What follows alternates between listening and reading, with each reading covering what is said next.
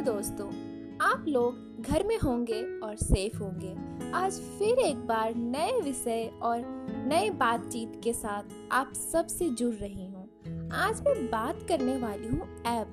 हाँ जी, आज मैं आपको ऐसे ऐप के बारे में बता रही हूँ, जिससे शायद आप लोग रूबरू भी होंगे और रूबरू ना है तो मैं आज आपको इस ऐप के बारे में बता रही हूँ कि यह कितना महत्वपूर्ण और उपयोगी ऐप है। आरोग्य सेतु ऐप, जी, आज हम इस ऐप के बारे में बात करेंगे। कोरोना वायरस पूरे विश्व में फैल रहा है और सभी देश इससे लड़ने के लिए अनेक उपाय कर रहे हैं। हमारा देश भी आरोग्य सेतु ऐप का इस्तेमाल कोरोना से लड़ने के लिए कर रही है। भारत सरकार ने कोरोना से लड़ने के लिए आरोग्य सेतु ऐप को हथियार बताया है। आपको बता दूँ कि आरोग्य सेतु ऐप एक कॉन्ट्रैक्ट ट्रेसिंग ऐप है। कॉन्ट्रैक्ट ट्रेसिंग ऐप लोकेशन और ब्लूटूथ आधारित ऐप होते हैं।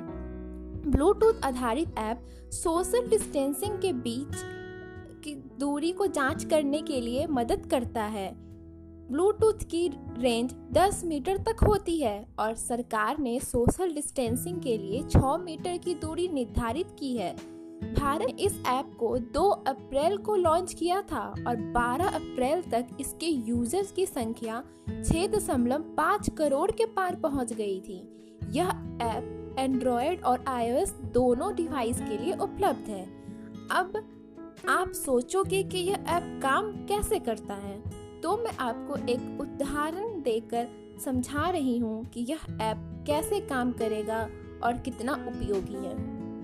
जैसे मैं, मेघना, मेरे दोस्त राहुल, राहत, कल्पना, हम सबने आरोग्य सेतु ऐप को अपने फ़ोन में डाउनलोड किया है। उनमें से राहुल हम सबसे बाज़ार में मुलाकात करता है। आरोग्य सेतु ऐप में हम सबकी लोकेशन सेव हो गई है। कुछ दिन बाद राहुल का कोरोना टेस्ट पॉजिटिव आ जाता है। टेस्ट रिपोर्ट आने के तुरंत बाद आरोग्य ऐप हम सबको ट्रैक करता है।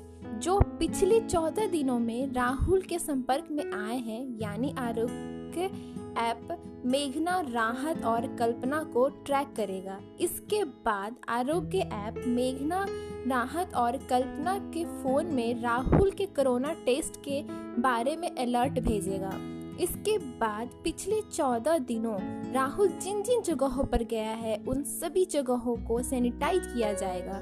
अगर आप लोगों ने अभी तक इस ऐप को डाउनलोड नहीं किया है तो प्लीज़ डाउनलोड करें और सेफ़ रहे। हम सभी को अपने सरकार का साथ देना और जागरूक फैलाना बहुत ज़रूरी है। इसलिए आप आरोग्य सेतु ऐप ज़रूर से ज़रूर डाउनलोड करें और सबको सुरक्षित रखें, खुद को भी सुरक्षित रखें। अब फिर एक बार अगले एपिसोड में मुलाकात होगी। तब तक के लिए अलविदा।